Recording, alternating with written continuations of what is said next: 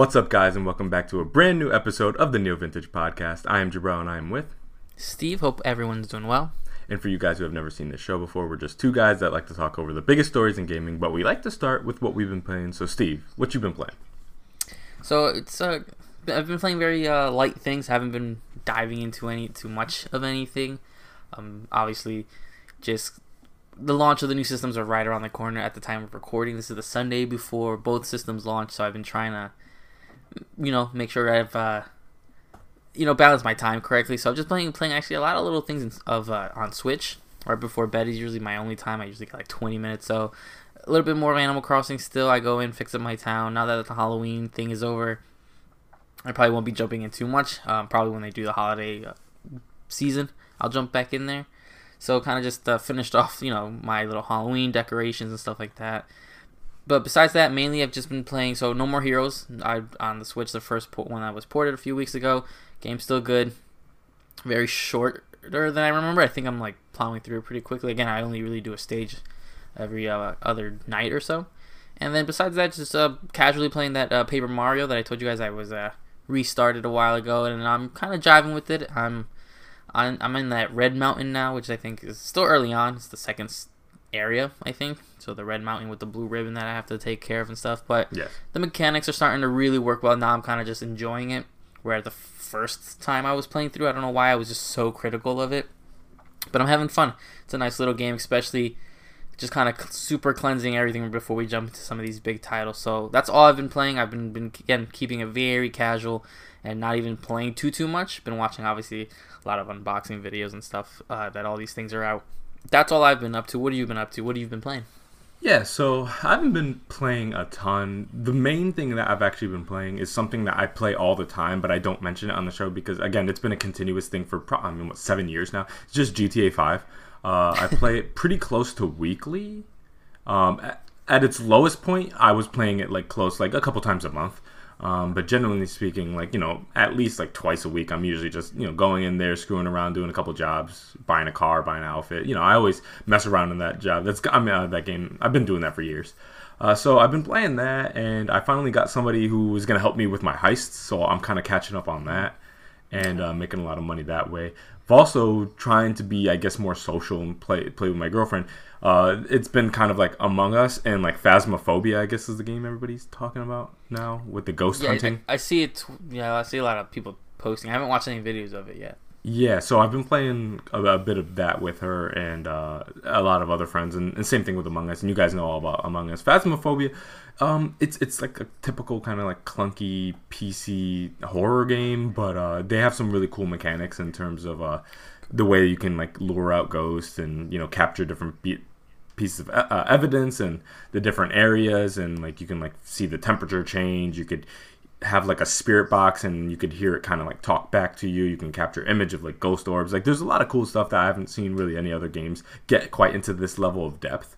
Because uh, I feel like in some ways it kind of like takes that slender kind of vibe, amnesia vibe, where you're mm-hmm. kind of walking around an area looking for certain things. Uh, but this one, it's a little bit more nuanced, it's a little bit more complex to that, and it, it varies a lot more from kind of run to run. So uh, it's a pretty cool game. It's not something that I would like super endorse as like the thing that I'm loving to play right now. Um, but it's it's kind of a cool thing to get a little team of people to to play with and, and kind of mess around with. And again, it's what it's probably one of the hotter games in the industry right now. Everybody's talking about because at one point, yeah, it was like um, was it Fall Guys, and then among Us came, and then Hades came, and now it's like Phasmophobia. Like there's always like that kind of like hot game that everybody's talking about, and so I had to kind of you know dip my my feet into it.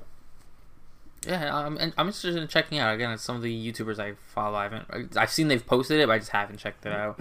And uh, yeah, lightly every once in a while, I play Among Us too, just because I do enjoy. it. I finally got it on PC, so I'm not so restricted. Way easier Whatever. to play on there. Oh yeah, it's just I don't. It's not that hard to play it on mobile. It's just a little bit easier, especially with uh, if you're Tasks. trying to do the group chat and the chat and the tasks and stuff like that. So I'm uh, I'm falling. I'm really feeling Among Us. I like it. Yeah, me too. It, it's it's a, the only uh, kind of I guess kind of annoying thing is like if you are playing with people but not a lot of people. Like if there's only like two or three of you, getting a full lobby is a nightmare. Yeah, especially when yeah. I so we did the first night I played Among Us. It was like four of us and then we try to fill up. Obviously, because you're gonna figure out who's the killer very quickly if you're playing with four people. Oh yeah. Uh, and then when you fill it with randoms, we're on a chat, and then other people they're not in a chat, and then we end up just becoming kind of a mess. Yeah, so a lot of fun though, but I, and I definitely Yeah. get the the hype of it.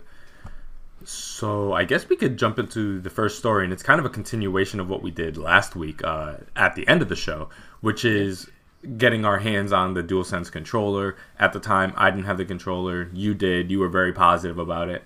And right after that show, that day, I did get the controller and I've messed with it in various different ways, kind of just you know feeling it on hand, te- mm-hmm. testing it on different systems. I played a little bit on PC to just kind of feel how it moved around about it. So I do got it here with me this time, ahaha, like you last week.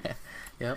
Uh, so yeah, very very positive about this uh, controller. I like it quite a bit. Uh, I do like the pronounced like start and I, I what is it share or create? I, I forget which button it is. uh, now I think it's create. I do like that. I like that the the ma- that main light bar is gone. The contr- the triggers are a lot better and a lot clickier. I like that. I like the slight resistance in the thumbsticks a little bit more. Um, so that feels really good. And yeah, general like bulkier form factor of this controller to me certainly lessens the gap that I had between the DualShock 4 and the Xbox One's controller where I just felt like the Xbox One's controller for me was just way more comfortable. And this one certainly lessens the gap. And so going from this to like the Switch Pro controller to the Xbox Series X controller is going to make a lot of parity between them. That's going to make things a lot more comfortable for me. Uh, the offset joysticks thing has never really bothered me at all, so that's why PlayStation controllers have never been quite an issue for me. But yeah, I'm, I'm very high on it. Uh, I do think it's kind of strange where like it works on a PS3 right now, but it doesn't work on a PS4. Like, ha- ha- did you know that?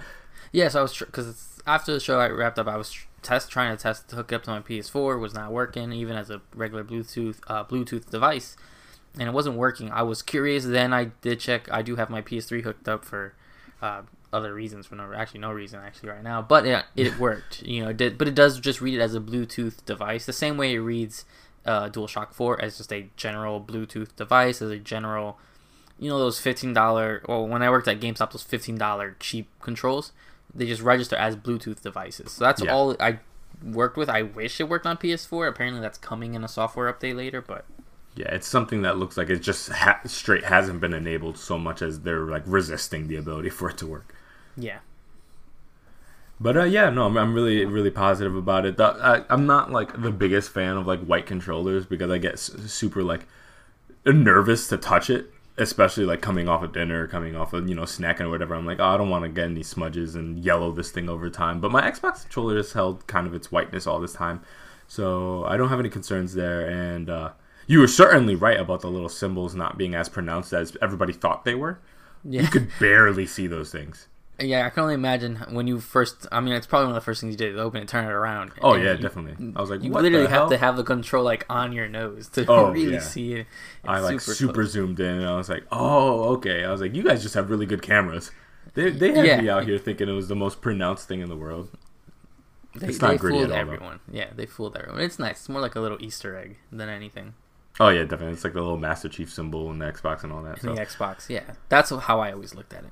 Yeah, so really positive about the controller. Again, ultimately, I'm not gonna have a ton to say until I feel those adaptive triggers. And I know some people are messing around with the controller, like with Spotify and stuff like that. I wasn't able to get that working, but I know people are doing that, where you can like play music through the controller and uh, Yeah, to the speaker. the haptics re- react to the bass. Uh, wasn't able to do that, but hey, guys, if I'm able to get that working, I'll report back to you, I guess. Um, but yeah, until I'm able to feel those like adaptive triggers in game, I probably we won't really get the full DualSense package, to be honest. Yeah, I feel the same way where people cause I like I, I boxed mine back up and people are like you're not messing with it. I'm like I I know there's a few programs out there from but they're like from shady websites that will Yeah. just show off the trigger. I was I was more okay watching someone like mess with it. I do want it to work. I would I can't wait to have the system in hand because I do see like there's thing there's like certain things that like the triggers actually can like resist back and stuff like that and i'm like oh those are things that i'm excited to try in game obviously all the reviews are, are praising it for that kind of stuff too but if we're this excited just to have it not even to a system i just can't once once the system's here it'll be fantastic Yeah, I need that in Miles. That that's the place I'm trying to look for. yeah i can't i can't wait maybe by next time we're recording Hope so. Fingers crossed. That's it. We'll see. All right. Uh, now going into the uh, next story or the next official story, something that we've been talking about, which feels like we've been talking about it forever. The Mass Effect trilogy remaster has been announced, and also some other new Mass Effect news. So, EA and BioWare has officially confirmed the Mass Effect trilogy re-release called Mass Effect Legendary Edition for consoles and PC. This announcement was made as part of the N7 Day, November 7th, also the all the merchandise that is for Mass Effect. And it comes after months of reports and rumors and leaks about the collection. The collection bundles together Mass Effect, Mass Effect 2, Mass Effect 3, as well as most of the story DLCs. And then small caveat that they did at the end, BioWare is now working on a on the next chapter of Mass Effect Universe, which is featuring and being created by a veteran team, not the full team, but a veteran team from the company and from the previous Mass Effects. So, Jabral, I know you have just replayed these not too long ago, but it was something we kind of been talking about for a while now. The Mass Effect trilogy is finally being kind of brought back in its you know in a remastered form and stuff like that. Uh, how were your reactions with this? Because I know this was kind of just something we all were waiting to. After so many leaks, we knew this was coming. Yeah, absolutely. I mean, I'm super excited about this, but this is also like one of those things where you know they call them like the industry's worst kept secret. Like we all knew this was coming eventually. It was a matter of like when are they going to hold for next gen? Is this going to be like something they put a lot of money into? Is this going to be a remake, a remaster? We didn't know. Uh, but yeah, the remaster it, it's perfect. Uh, I'm curious to see if they've rectified some of their anxieties they had with uh, Mass Effect 1. I know they expressed some kind of concerns about the fact that there's this kind of, I guess, jump in quality between 2 and 3, and 1 might not age the best in retrospect. Uh, as someone who's recently played the entire trilogy, I think it plays fine enough, especially for a remaster. Like, I don't think it's this drastically unplayable thing. Uh, to me, it, it's definitely like that kind of like PS2 generation is where things start getting really wonky in the controllers, where maybe you have to like completely rebuild it. Uh, but it, as far as like 360 games and, and forward, this game you know controls fine enough. It's again yeah the least polished of the three. Uh, but yeah, I'm just super excited to be able to jump in there. And now, again, since I played it relatively recent, allow myself to make some different choices, romance different characters. I kind of locked myself into like a Liara romance, the, the whole trilogy that I did yeah. when I played. So I'd like to try some other things. Miranda, I'm coming for you. Don't worry about that. Um, but yeah, I'm really excited about that. And then the second part of the story about the whole like veteran team thing definitely seems kind of a reaction to a lot of the Andromeda controversy where everybody's like, oh my god, they put a B team to work on Mass Effect.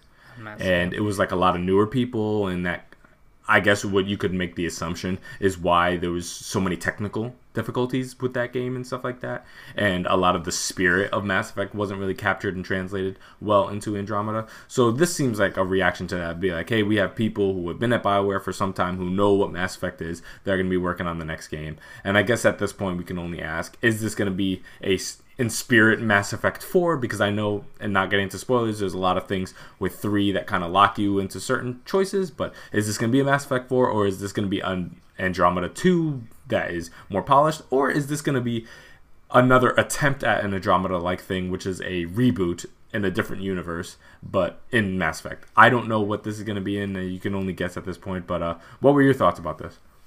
So yeah, it was you know it was exciting to finally see this you know truly you know fully come to fruition. Um, I always knew it was gonna be you know I'm like all right it's cool it'll come to PC. I was wondering how they were gonna handle the whole we're cross gen thing right now. So obviously it's coming out for PlayStation 4 and Xbox One with free upgrade from at least my understanding free upgrade and whatever backwards compatibility with the newer system. So I'm like that's cool a lot of leaks early on also announced it for Switch, and they did not talk about Switch. So, kind of curious if that's a later on thing or one of those Nintendo partner directs they do on random mornings. But uh, you know, it's exciting to see this again. I haven't replayed the whole trilogy that long ago. Um, during like the peak of quarantine, I did replay the first one on PC, and you know okay. the game is the game's aged. But I mean, on PC, and I don't, I didn't mod it. I just kind of played the game as is and I'm like, it was fine. I had no problem playing it. Yeah, it's some of the you know textures are a little muddy and stuff like that, and we don't know to the effect of how much because uh, I know they talked about leaving the games in the original form, uh, you know, fixing obviously just frame rates and stuff like that. I wonder if they're gonna go and clean up some textures and stuff like that. So I'm sure it'll look a little bit better. Like you said, I don't see the game's not unplayable. I don't see why anyone yeah. would be like, "Oh man, they left it as is." I'm like, yeah, I kind of want it that way because that's I just replayed it, so They were acting Exciting, like I had tank yeah. controls. Like, come on, guys. yeah, yeah, that's a whole different story. Um, the the other obviously this was a super to me a Bethesda move where they're like we're all we're working on a new Mass Effect with some of the original team, uh, veteran team. Sorry, not the original team, the veteran team. And then they did the super Bethesda move where like here's a picture of a spaceship, which Yeah. Um, I don't know. It looked like something out of the Mandalorian. I, I don't know what you guys want me to. I was like, okay. I mean, no title, no name, no estimated dates, and I'm like, you. This is definitely a reactionary kind of move. Mass Effect has been, you know, the butt of a joke because of what Andromeda was for so long. On top of that, Bioware's had a lot of problems with Anthem and all that kind of stuff. So this is obviously trying to get people into good grace. You know, this year, 2020 is such a weird year. It'd be even more awkward if they would have just skipped N7 Day because they always have something for this day. If it's new merchandise or some sort of event, obviously. So I'm glad they chose to stay for it. But it's kind of exciting, but at the same time, you know, when's this going to launch? What else is going to there be around? I'm not really you know, it, it's asking a lot to jump into it to replay this trilogy. Each game is, you know, very long. What's you know, it's just it's it's wonder when it's gonna land. If it lands during a nice dry time before like the fall, because I feel like fall 2021 is gonna be filled with games. Is it gonna hit that nice kind of weak spot? We don't know what next year looks like, so it's exciting times for Mass Effect fans. Obviously, the I think the company's kind of trying to scale back and try to bring Mass Effect back to its uh, former glory. Hopefully, anyway. Yeah, the best case scenario, they kind of crash it where they do this collection. The collection gets really, really popular, and then they use that good, you know, again, as you mentioned, good grace to kind of segue into the new entry that captures that original spirit because it's going to be fresh on your mind. And I think Yeah. that's going to be the best. If they can pull off a solid collection and then they launch a new Mass Effect game that is at worst fine, but you know, ideally really, really great, that can repair a lot of the damage I felt like Andromeda did to Mass Effect. Yeah, I, th- I think so too, and I think it's kind of what they're obviously trying to do, which is also why this this trilogy wasn't like released way prior to Andromeda because you would have seen like this is what the people really love, and then here's this new game that you guys aren't gonna like. So Yeah, because at the end out. of the day, it was one game and a poorly received uh, ending that kind of threw off Mass Effect's trajectory. But it's not like we got like ten continuous years of trash, and then now they're trying to fix it. Like I, I think they can undo the damage just as fast as they did the damage, in my opinion. Yeah, that's what I'm saying. For most part, you guys were you know Mass Effect's really a really great series. Absolutely. So I guess we could jump into the next story, and this was a bit of a controversial one happening this store uh, this week, and it's basically about PT being blocked from working on next gen. So as reported by Polygon, the now iconic horror game teaser for Silent Hills, uh, and this is Kojima's game, uh, was seemingly playable on PS5 using a file transfer in October. However, after an update, the game can no longer be played on the new console, something IGN Japan has confirmed. Polygon reports that when com- con- uh, contacted for comment, Sony said that the change was a publisher decision, meaning that Konami had specifically blocked the game from being played on new hardware. Now, though this is very disappointing from uh, you know a player standpoint, again, phenomenal horror. I guess what you an excerpt, if you will, because or a demo, because it's not even a full game or anything like that. Um, but uh, and from an archivist standpoint, this is unfortunate because again they've locked it to old hardware, which just means archiving and protecting this these files becomes ever so slightly harder when you can't you know play it on on new hardware and move things over and stuff like that. Uh, but it doesn't surprise me because Konami, you know, was not fond of the idea of people playing it on current gen hardware, let alone next gen hardware. So and again, Konami's gone Konami. Like I mean, we don't go to Konami expecting player friendly decisions ever. So this doesn't surprise me at all. It's disappointing, uh, but again, I'm not surprised. I, I I don't understand necessarily. Like, listen, if people can bring it over and play it, like I don't know what harm that causes, but obviously they're not. They don't want nothing to do with this game. They don't want any attachment to it. They want it dead. They want it forgotten, and uh, it, they're just obviously taking steps to enforce that. Yeah, it was such an inter- interesting thing. Like it was a more I was more curious in the story than uh, you know I played PT. I do have it on my old hard drive for my PlayStation 4. So if I really wanted to I could run circles into getting it. But um it is I'm more interested in this kind of aspect where people are still demanding this demo. Oh yeah, Um, you know, People PT st- stood for playable tra- uh, the teaser or whatever Ko- uh, Kojima said at the time, and I get it. I, you know, I I don't get the going out. I understood them taking it off the marketplace because they're like, listen, this game's canceled. It's not gonna happen anymore. Everyone's moved on. We're not gonna keep this demo up for no reason. I think they should have just left it up. Why not? But to go out of your way to make sure that it doesn't work on next gen hardware again, we So never. extra. I haven't seen any. Yeah, I've never seen it actually physically run on a PS5. I know IGN Japan says they had it running and now it doesn't run. We have no visible proof of that. I don't see why they would lie. I just think of all the great things coming from next gen. We're still stuck on a demo of a game that's never seen the light of day. I would like to get hopeful and be like, well, this is more of a separation thing. There's this long rumor now that a new Silent you know Hill game is coming.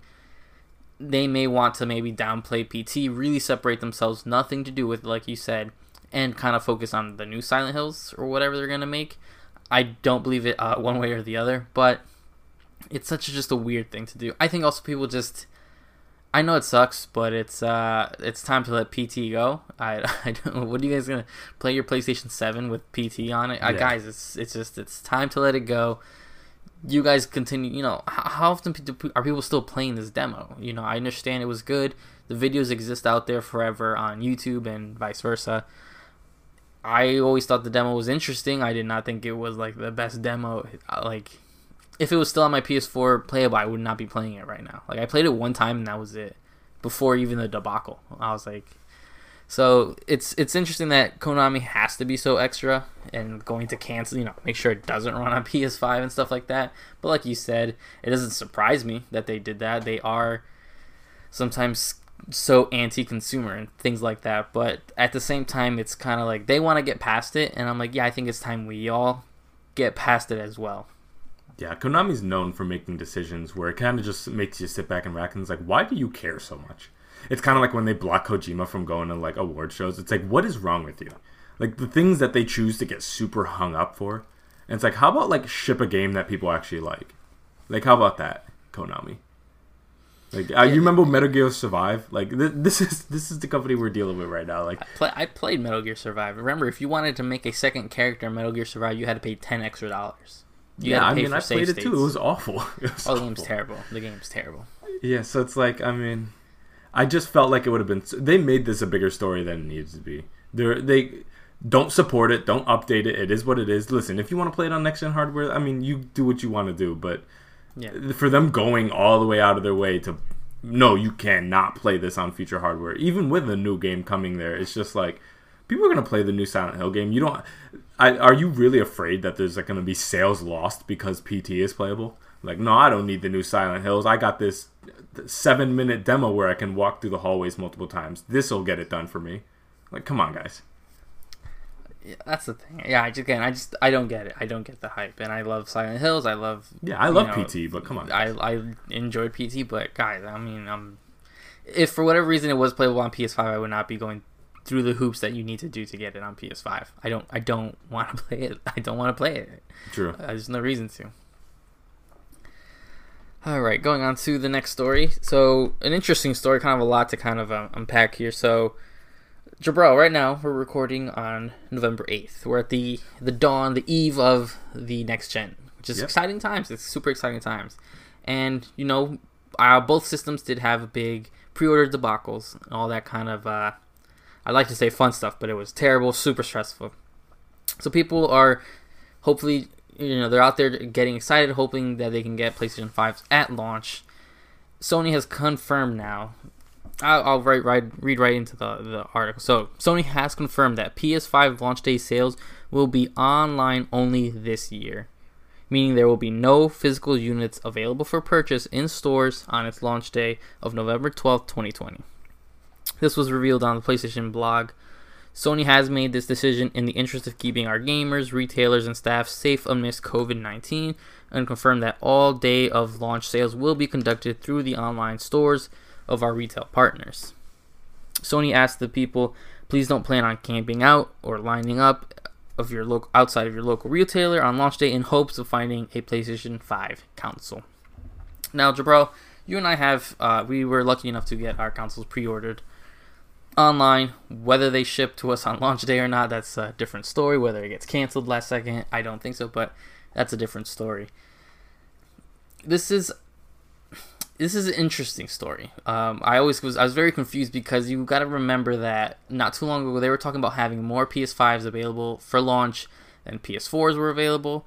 I remember people a week or two after the PlayStation 4 launch being able to walk in and get, you know, calling, you be able to just go and pick one up. This is where they're going so far out to make sure not it's almost getting people's hopes lower that people won't have their system, you know, can't find launch systems if you didn't pre-order it pretty much. And it's a little sad. It's a little sad because I want if you want a PlayStation 5 and can afford a PlayStation 5 right now, I would love for everyone just to get one right now. We can all enjoy it together. But how are you reacting to this? Because it's such a weird story. I don't like. I don't really like their reasoning that much. But uh, how was your reaction to this uh, late news that came in?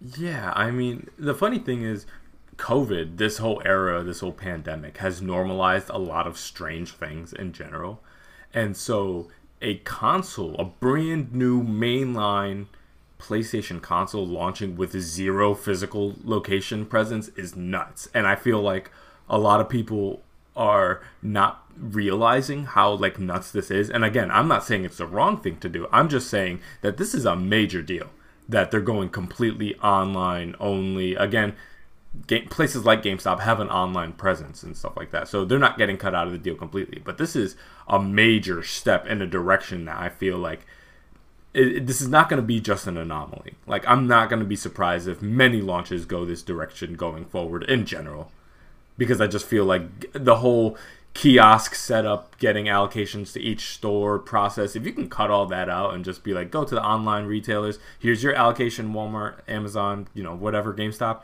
send them out, is probably easier on Sony's end. Um, but yeah, no, that's that's wild that there's just going to be none in store. However, their kind of decision about like basically we're not going to have any in physical locations because we want to de-incentivize people going there in person.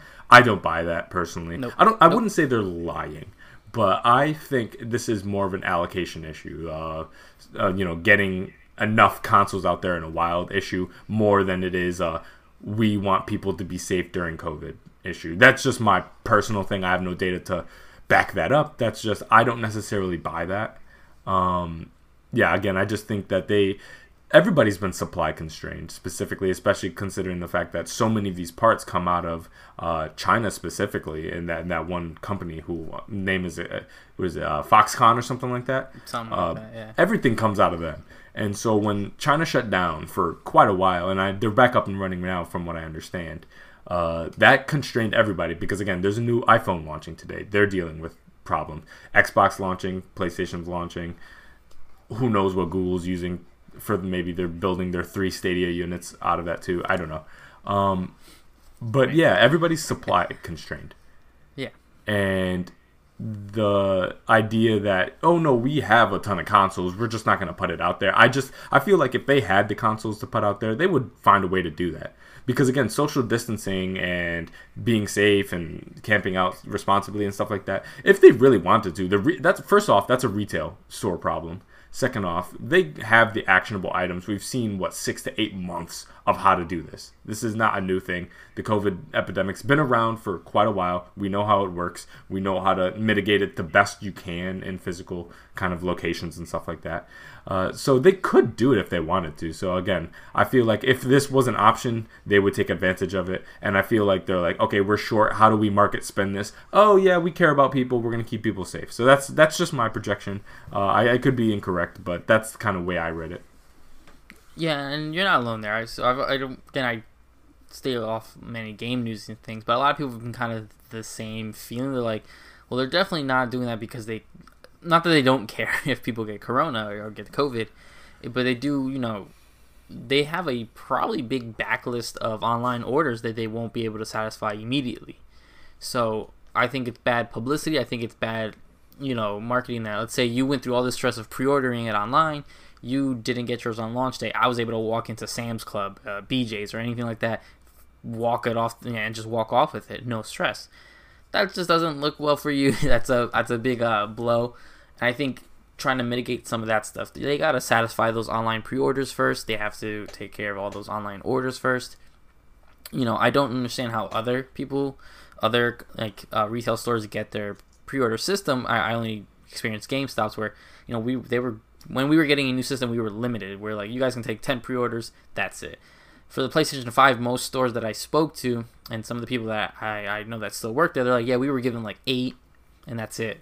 And we were told not to expect any more by the end of the year. I'm like, that's. I mean, Sony doesn't want that. Obviously, GameStop still, as much as a joke as it is, it sells could be a good place to sell hardware. Giving them eight units and that's it for the end of the year is uh, kind of it's, it's, it, it sucks. It does suck, but um, you have to understand that yeah, it's probably way more of a supply constraint than it is trying to keep people safe from COVID. And you know, this is what they expect. I fully expect to probably see some in stores this year. They're telling you not to expect it, not to do it. I think their big thing is obviously launch day. They gotta hit Black Friday. I, I just I don't buy it. They they have they have to hit Black Friday. Yeah, it's weird. I just got GameStop's uh, daily ad or weekly ad, and the whole thing is just Xbox Series and PlayStation, and it's like has the prices and games and stuff like that. You gotta assume even you know more online deals will probably open up probably before you get some in stores, but some places just can't control it. Walmart, keep an eye out for these kind of places you're really looking to get a system or get to a different system because they will appear. I think it's easier to tempt people down and be like, listen, don't expect it. And if people start finding them in the wild, people start not picking up pre orders or whatever Maybe. There's people who get double pre orders, one in store, one not not in store. You know, it's it's it's a mixed bag. And this is obviously they're not doing this to try to create artificial hype. It's not like the Wii situation. Oh, yeah. No. This is definitely that they just they, they would avoid this if they could. Yeah, they don't want to not sell their system. People are demanding. People want their system. Why would you not want to? why would you not want to give people your system that they want to pay you cash for? So it's obviously just all, all this other stuff. This year's just been a big hectic, you know, yeah. moving. Yeah, and it's just you have this really common kind of like scenario where like you're, tr- you're trying to tell me like in late November, right before when everybody starts their Christmas shopping, and you're gonna have all these families, all these parents flooding Best Buys, WalMarts, Targets, being like, "Oh, do you have the PlayStation Five console? I want to buy it for my kid," and you're telling me you're gonna have nothing for them nothing. And again, they stressed launch day, so that's it. You better it better be pretty damn close then, because again, we're talking about a, a two weeks after. Two weeks. Yeah. So if they're supply constrained, I, I just I, I don't really understand this. So is two weeks enough for you to get your quantity up? Maybe is. What are the dangers that are gonna be avoided from not having them in launch day that will be not also not present when you launch it two weeks later in physical person? You know what I mean? Like okay, we don't have PS5s for launch because we don't want to aid in people contracting COVID. All right, but when in two weeks when we launch it in the stores during Black Friday, where people literally stampede into stores, that'll be okay. Or are you gonna skip that too? Because if it's really about caring about people's health, you wouldn't launch this until a vaccine's out. Let's just keep it like for real. I mean, keeping it honest. So I, I don't necessarily. I feel like this is a little bit of marketing spin, a little bit. Yeah, they're just trying to soften the blow because you you want to be able to retweet the other way around. Like, hey, we were able to manufacture, cut deals, more systems are available. Then you want that tweet instead of, hey guys, we oversold. Not you guys aren't all getting your PS5s. Like that's the negative tweet. You want the positive tweet of more are available next week, tomorrow, whatever. You don't want to be the guys tweeting reverse. Hey guys, my bad, you guys aren't getting your system. You don't you don't want that right now. Well, yeah, and ultimately, the place I want everybody to be in is pretty much the place where Sony wants everybody. That ultimately, in a relatively timely manner, hopefully by next year, but maybe in sometime in Q1 next year, everyone who wants a PS5 can get one. Ultimately, that's the position they want to be in. That's where I would like everybody in because I don't like being in a scenario where like we're gonna have our consoles, but then everyone we know can't get one that also sucks for like multiplayer too because again you want people to play with and it's like if none of your friends are able to get one that's kind of isolating too as well. So i'm hoping in a relatively timely manner they can figure this out and they can start getting them out there into the wild because again those physical locations as much as i don't go into stores and you know buy consoles like that traditionally anymore i know a lot of people who do and so uh, i hope they're able to rectify that in a timely manner. Yeah and they have to and it's obviously what this whole situation was. It's kind of more delaying why they try to figure it out because you're tr- it's very true. You just have to you want people to have your system. And that is the big part, especially in this day of social distancing. Still, what good is if I have a PlayStation with multiplayer games? I'm not inviting people over to play play it. I just can't have just people come in off the street into my house. You know, it's just it's a different situation where online gaming is like at its greatest right now just because of the fact that people are staying separated. And it sucks, you know. Again, even though we don't have like crazy multiplayer games at launch, it'd be nice just to all kind of experience it together. True. So I guess we can jump into the loose topic, and we're making crazy time today. It's going to be a little bit of a shorter show uh, than previous episodes, uh, but that's obviously because you know we're coming up on next gen. Things are calming down. Everybody's ramping up, but everybody's kind of writing about stories, uh, writing stories about a console we don't got. So there's only yeah, so much we could say about it's it. all it's all been reviews, reviews of controls, reviews of tons of stuff. So the media remote, the camera, the is Best Buy haven't overheating their haven't, consoles? haven't even opened my camera. It's over there. Uh, what are you gonna do with it? You know, is it, is that for VR? Is that what that's for? I was under the impression it was for VR, but they did come out. I want to say like two weeks ago saying if you're playing VR backwards compatible on PlayStation Five, you can't use that camera. You have to use the old camera, which means you had to go to that PlayStation request camera adapter and put your information in, which I did and was a headache. All right. Well, God bless them, I guess. I'll let you guys know when I get my adapter. best of luck to you guys. I hope you figure that out. Um, I guess so. We can jump into the loose topic. I'm actually really excited about this one. This is a really fascinating topic. It's something that's been thrown around quite a bit. Uh, for anybody who pays attention to gaming, you've heard about the Nintendo bump, and I say that in quotes because it's a controversial idea to begin with.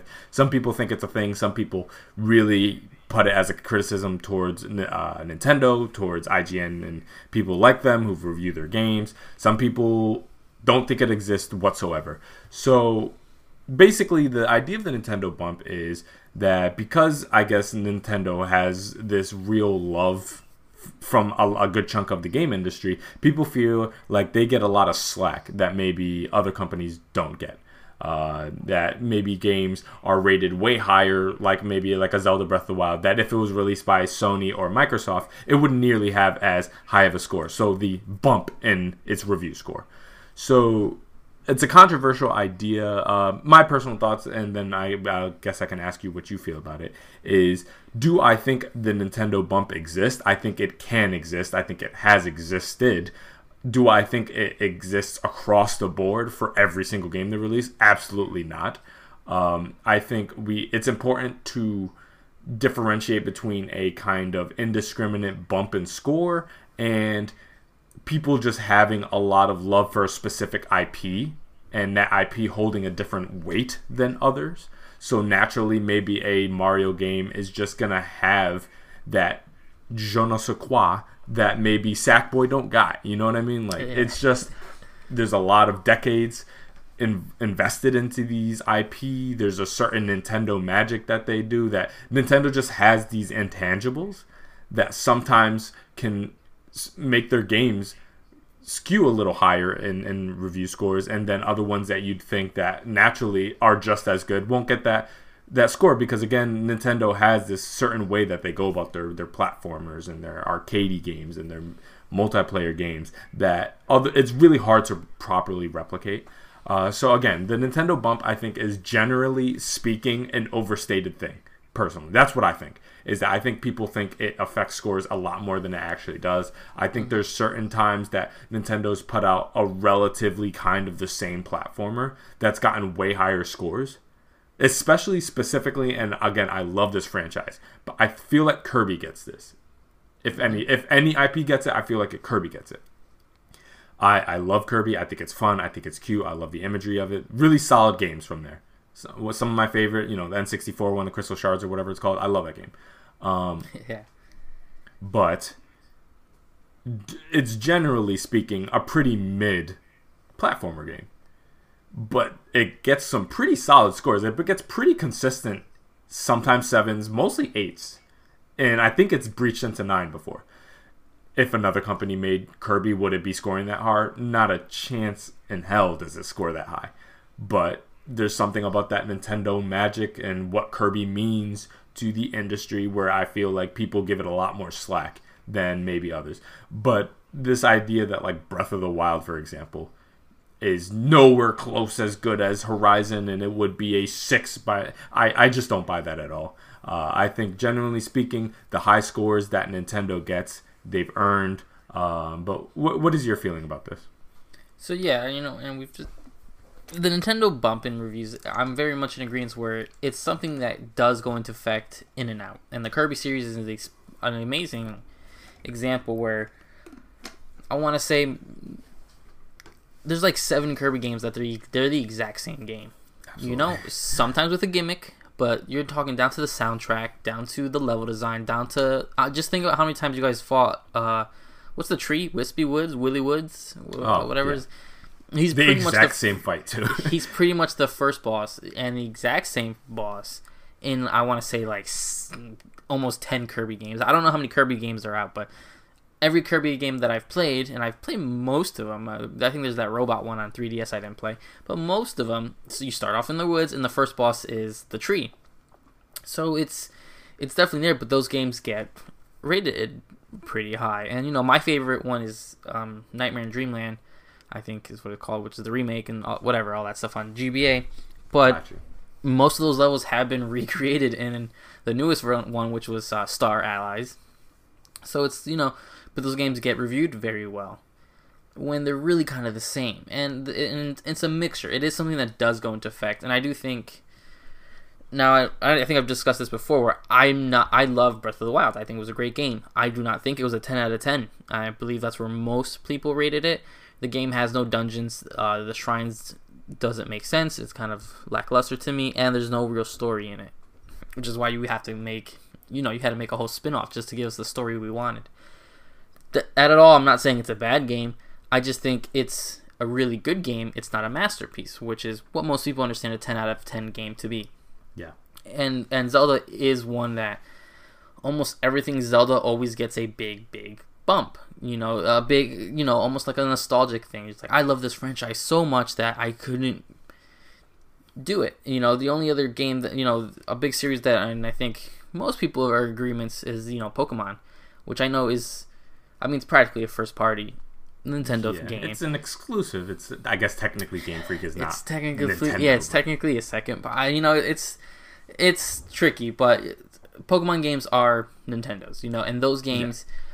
I mean, are we've been playing them forever, and for most of the stuff, we're finally getting some a little bit of changes and stuff. Most of the stories the same. The you know formula is the same. The starters you start with are the exact same. You know, fire, water, and uh, grass type, and so it's like those games. But those games continually, continually get rated very high, and you know there's very even down to spin-offs, which like I'll see some of these spin-offs and I'll be like, this is dumb. What do you mean? Like I wake up as a Pokemon and you want me to spin my stylus around my DS to attack? Like that's not fun. But the game's still getting rated eight nines. Game of the year discussions. I'm like, guys, if it wasn't the fact that this was Pokemon, you guys wouldn't be talking about it that way and I haven't spent a lot of time with like the what's that Pokemon game Temtem? Oh yeah, Pokemon. Yeah, you know that game is doing a lot of things better than what Pokemon oh, is, definitely. and people are very critical on it. Oh, it doesn't look as good. I'm like, really? It looks fine. it looks fine to me. It looks like a Nintendo game. It looks like you guys are just upset. You can't be talking about Pokemon and talking about how a game looks. Come on now. Yeah, go play those 3DS Pokemon games and tell me you guys thought those were good. um, play Sword and Shield. I love yeah, I love those games. Come on now. Yeah, exactly, and and, and it's the you know the quality's there, sure, but the just it's the same game, and those are the games that are getting this slight bump, and I, I do understand that it does happen. I also think it's partially in you know the reviewers that are giving it. Obviously, um, we're not getting into specific people, but there's like certain people. If you give them a Zelda game, no matter what it is, they're gonna praise it to the highest it can be, and the same goes with Pokemon, and the same goes with that. So that's where it does exist, where people think Nintendo game and it automatically thinks it's a bump, and it works both ways. Why do you think Nintendo's you know go buy Breath of the Wild, which at this point is what four years old now? The game's sixty bucks. Yeah, I just go get The Last of Us, and you probably can get The Last of Us for like thirty dollars. And I again, I know different. Shouldn't that go on sale for nine ninety nine? you know, different game, all that kind of stuff. But and I, I get it, but it's because people hold that praise there. It's because yeah. people think, oh, this game's a ten out of ten. I'm like, yeah, Breath of the Wild is great at launch. It definitely deserved to be whatever it was, 50, 60. But four years later, we're about to get a prequel to it. There's a sequel in the works, and you're telling me I still have to pay full price for it. So it's like those minor things that really show that that Nintendo does have this sort of bump and fog that people just don't want to knock it down. They're f- afraid of Nintendo for some reason, and you know we've seen this happen over and over. So like I like I, I'm in complete agreement you know agreement with you where it, it exists. It does exist. There are a few reviewers that consistently have their nostalgia glasses on, or I don't know what it is, that they will not want to say anything bad about a Nintendo game. But it is something that activates and deactivates. The newest Paper Mario, which actually, you know, like I said, I was just playing, was reviewed fine. I, in a normal world with that bump, people would be talking about that game 9 out of 10, 10 out of 10. Yeah, exactly. and most rev- yeah. and most reviews were like, cool, 7, 8. That, and that's not a bad score. That's a good game That's fair. Yeah. and that's uh, and I actually kind of agree with that. I would say seven out of ten is about where that game is to me. No, the bump wasn't in effect during that time and stuff like that. So it's you know not in effect, but you guys know what I mean. It's just some people just have that affinity. You give that game to someone else, and they're gonna tell you it's a nine out of ten, it's a ten out of ten, where it really it really isn't, and we have to accept that. Yeah, and when I was I was thinking about the uh, the Nintendo bump and how like I feel like maybe some of their franchises may get a lot of praise where we've seen examples of other companies doing a very similar thing and that just not being received the same way. And again, I like both of these games, but let me just what would Star Fox be if it wasn't made by Nintendo? You what you want to know what it is? Panzer Dragoon. And you see look at the reviews difference and mm-hmm. that's what I mean. Is just like if if Star Fox was made by like Microsoft with different IPs and stuff like that, the reviews aren't coming nowhere near that. Like I mean, like some of those games are borderline unplayable, but like, and again, I respect the hell out of them, and I understand they're classic and something like that. But th- I think it's important. People need to check like their bias sometimes for Nintendo. And again, this has come from somebody who I love Nintendo games, but I think there's also something to be said about the timelessness of Nintendo games, where sometimes their scores in the time may seem a little bit much, but then 20 years pass and people are still talking about that game, and you have to take into effect that that's worth something as well. Where like how many games from that n- N64 PS1 generations are people talking about like they do with Mario 64 like how many? Not many. How many if you make a top 10 of the best platformers of, of all time how many of them are Nintendo games? Mm-hmm. Like it- it's it's so in the time you might be like oh great another 16-bit platformer. Oh great another 3d open world platformer. Okay whatever. And then in 20 years none of their competition is being mentioned. And it makes that 9 out of 10 that 10 out of 10 make a lot more sense. And i feel like if there was one thing nintendo can do better than pretty much anybody it's that timelessness thing. It's that they're just making they're able to make games that stand the test of time much better than anyone else is literally able to do. Because again, there's like amazing classic games that people loved during the PS3 generation that no one talks about now. And then there's games that Nintendo literally released in 1986 that people go back to on a yearly basis to this day. Not take out nostalgia, take out anything you want. There's no story, there's nothing, just raw gameplay that stands on its own. And I think that's worth consideration as well, which is why that quote unquote bump might exist, is because they're maybe looking at factors beyond what it means to the modern landscape. It's basically like, I don't have any doubt that in 15 years people will be going back to Odyssey. I, I don't doubt that. Um, and that's not something I can say about almost any other game that came out this year. Because again, I love Horizon. I love Uncharted. Do I think people are going to care that much about it in 20 years? Not really. Because I think iterations of those games and higher quality will exist in the future. And I can't not necessarily say that because again, Nintendo does a very kind of off kilter thing. They're not tech demos. They're not narrative wonders. They're gameplay. And gameplay a lot of people say, you know, Colin included, gameplay is king. You know what I mean? At the end of mm-hmm. the day, and quality gameplay stands the test of time. Stories, visual fidelity, crazy tech is you know ambiguous. It changes, it evolves, and the the way people like it in one era may not translate the best to going forward. So that can also explain the bump a little bit. At least to me, is that I feel like Nintendo plays almost a deeper game where they're trying to play towards the consumer in three generations where a lot of people like hyper focus on now. And when you focus on hyper focus on now nintendo games can seem very unimagin- unimaginative mm-hmm. you know not really doing too much that would never say oh great another kids game. But then next thing you know you're a grown person started your own family and your kids are playing games from your childhood and they genuinely like it. And could you do that with any other company? Not really. So i think that's worth consideration yeah, that does. That makes a lot of sense as well. So that was the show, guys. Speaking of a bump, though, you know who's not going to get a bump when their thing comes out? It's probably the Atari VCS, who are definitely going to get the scores that they deserve. God oh, bless yeah. them. God bless all the people who actually bought that console. We have you in our prayers. This was the Neo Vintage Podcast. I am Jabril, and I am with Steve. Hope you guys enjoyed. Until next time, we'll see you guys. Bye. Take care.